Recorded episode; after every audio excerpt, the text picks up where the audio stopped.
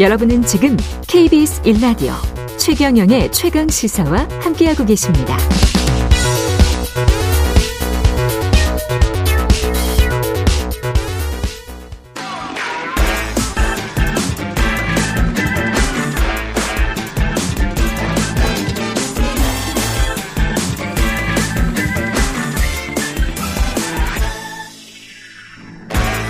네, 최근의 최강시사 한 번 더 뉴스, 한 번 더 뉴스에 오늘은 경향신문 박순봉 기자네요. 안녕하세요. 네, 안녕하세요. 예, 리즈 트러스 한 44일 됐었나요? 네, 예. 그 당선되고는 45일, 45일? 취임하고는 44일 만에 예. 그만뒀죠. 그만뒀고 리시 수낵이라고 상당히 잘생기신 분이 네. 총리가 됐습니다. 예. 어제부터 임기 시작을 했습니다. 예. 나이가 굉장히 젊거든요. 예. 1980년생입니다. 1980년생. 네, 만으로 42세죠. 아. 영국 역사상 최연소 총리고요. 최연소군요. 근데 다만 단독 최연소는 아닙니다. 공동으로 최연소인데요. 아, 공동 최연소입니까? 좀 생년월일 따져봐야 되겠네. 네. 예. 1812년에 아 보니까 5월생 정도였던 것 같거든요. 5월생, 그러니까 뭐 예? 비교적 빠른 편이라서 근데 예. 따져는 봐야 될 것 같습니다. 그래, 예. 1812년에도 42세 총리가 있었습니다. 1812년까지 올라가요? 네, 야, 무려 210년 만에 최연소 총리고요. 야, 영국 민주주의 참 대단하네요. 맞습니다. 네. 그때는 로버트 젠킨슨 총리라고 42세의 총리가 된 인물이 1800년 초반대에 있었으니까 좀 놀랍더라고요. 이걸 찾아보니까요. 멋있더라고요. 왜냐하면 펍이나 이거 저 영국 그 맥주집 있잖아요. 네. 그런 데서 직접 이렇게 여성 의원들에게 서빙도 하고 그러는데 되게 훈남이에요. 맞습니다. 저도 예. 사실 얼평을 안 하려고 했는데 예. 안 넣는데 외모가 굉장히 훌륭하고 아 그리고 매너도 아주 좋더라고요 보니까. 네. 예. 전임인 리즈 트러스 전 총리도 사실은 꽤 젊은 편이었거든요. 예. 75년생 47세였는데 그보다 더 5살이나 젊습니다. 그렇죠. 예. 그리고 예전에 캐나다의 트뤼도 총리도 처음에 총리 될 때 그때가 2015년이거든요. 음. 젊다고 굉장히 화제가 됐었는데 그때 나이 따져보니까 44세였더라고요. 예. 그러니까 더 젊은 거예요. 이번에 이 순핵 총리가 훨씬 더 젊습니다. 음, 나이보다 사실은 더 주목받는 게 인도계입니다. 네. 이분이. 인도계가 총리가 된 거, 영국의 수장이 된 거는 영국 역사상 처음에 처음이죠. 처음 있는 일입니다. 예. 근데 다만 좀 알아보니까 영국 쪽에 이민자가 적지는 않다 그래요. 아, 그럼요. 네, 예. 대표적으로 런던 시장도 파키스탄계더라고요. 음. 네, 사디크 칸이라고. 근데 다만 그럼에도 불구하고 역시 수장 총리가 이 비백인이 됐다라는 거는 굉장히 좀 의미가 있는 일입니다. 순핵 총리의 아버지는 아프리카 케냐에서 태어난 인도계고요. 또 음. 어머니는 탄자니아에서 태어난 인도계입니다. 그러니까 모두 이 아프리카 동부 쪽에서 살았었고 예. 1960년대 영국으로 이민을 와서 1980년에 순핵 총리가 영국에서 태어난 겁니다. 그리고 순핵 총리 본인의 종교도 힌두교예요. 아 본인 종교도 힌두교군요. 네. 예. 무슬림은 아니고 힌두교고 아기사 인도는 이제 네. 힌두교잖아요. 인도가 원래 영국 식민지였고 맞습니다. 예. 식민지가 한 89년 동안 됐었거든요. 1858년부터 1947년까지 식민지였습니다. 아무래도 이렇다 보니까 인도 언론하고 인도 쪽의 반응이 굉장히 좀 뜨겁습니다. 여러 가지 의미로 열광을 하고 있는데요. 일단 나렌드라 모디 인도 총리 같은 경우에는 트위터에다가 글을 썼습니다. 순핵 총리를 가리켜서 살아있는 가교다. 이제 영국과 인도를 연결해달라. 예, 네, 예. 이렇게 표현을 했고요. 예. 그리고 인도 최대 일간지 다이니크 바스카르 같은 경우에는 순핵 총리가 과거 인도가 받은 모욕에 복수했다. 이렇게 표현을 했습니다. 아. 좀 어쨌든 이건 좀 자의적인 표현일 수도 있는데 근데 실제로 제국주의 시대 때 인도 사람들이 탄압을 엄청나게 받았어요. 우리가 이제 일제 탄압받은 네. 것 이상으로 영국이 잔인한 짓을 많이 했습니다, 사실은. 네. 예. 그리고 또 일간지 다이니크 자그란은 수년간 인도를 지배한 국가주의권이 지금 인도계 총리 손안에 있다 이렇게 음. 표현을 했고요. 또 인도 방송 NDTV 같은 경우에는 인도의 아들이 제국 위로 올라섰다 이런 자막을 달아서 방송을 송출했습니다.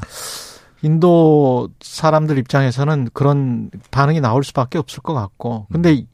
이분은 인도계긴 하지만 가난하고 뭐 이런 사람은 아닙니다. 초 엘리트, 네. 슈퍼 초 엘리트의 부자도 굉장히 부자죠 또. 맞습니다. 예. 그냥 금수저라는 표현으로는 안 될 것 같고요. 예. 다이아몬드 이상으로 가야 되는 그런 아, 정도의 그럼요. 금수저입니다. 예. 예. 그러니까 얼핏 보면은 소수자인가 이렇게 생각을 할 수 있겠지만 말씀하신 대로 아주 전통적인 영국의 엘리트라고도 표현할 수가 있거든요. 예. 왜냐하면 일단 재산이 굉장히 많습니다. 순핵 총리하고 배우자 재산 합치면은 7억 3천만 파운드인데요. 음. 어제 환율로 계산을 해보니까 우리 돈으로는 1조 1,900억 정도. 1조 2천억이네. 네, 예. 1조가 넘는 돈이 있으니까 이건 뭐 그냥 부자다 이런 정도의 수준은 아닌 거죠. 그렇죠. 배우자가 인도 IT 대기업 인포시스 회사 이 창업자의 딸입니다. 와. 인포시스 다 들어보셨을 거예요. 네. 그리고 재산 많은 예. 거는 사실은 이제 정치하면서는 오히려 좀 약점이 되기도 하잖아요. 눈총을 예. 많이 받았는데 일단 명품 브랜드 프라다를 입고 많이 나서 가지고 이게 좀 비판을 받기도 했었고 음. 또 아주 고가의 자전거를 타서 논란이 되기도 했고요. 예. 그리고 또 편의점 같은 데 가서 이제 물건 살 때 이제 영국에서는 물건을 바코드에 대는데 그걸 또 신용카드를 대는 그런 실수를 해 가지고 이제 구서, 우리나라에서도 비슷한 식의 그런 얘기들이 좀 있었잖아요. 반기문 총장이 그랬었던가요? 지하철 예, 탈때 좀 어려움을 겪어 가지고 어려움을 겪고. 그런 비슷한 논란이 좀 있었고요. 예. 또 BBC 다큐멘터리에서 순핵 총리가 이렇게 말하는 장면이 있었는데 노동자 계층 친구가 없다 이런 얘기를 했거든요. 본인이 네. 스스로 맞습니다. 이게 이제 옥스퍼드 대학 나왔고 또 네. 스탠퍼드에서 MBA하고 워낙 금수저다 보니까 그 처음부터 뭐 고등학교 때부터 사립학교 다녔잖아요. 네. 예. 그래서 이제 요런 발언들하고 이런 배경들 때문에 과연 서민 경제 위기를 잘 대처할 수 있겠느냐, 공감할 수 있겠느냐 이런 음. 지적들은 영국에서도 이미 있는 상황입니다. 투자은행에서 또 성공했던 사람이잖아요. 네. 예.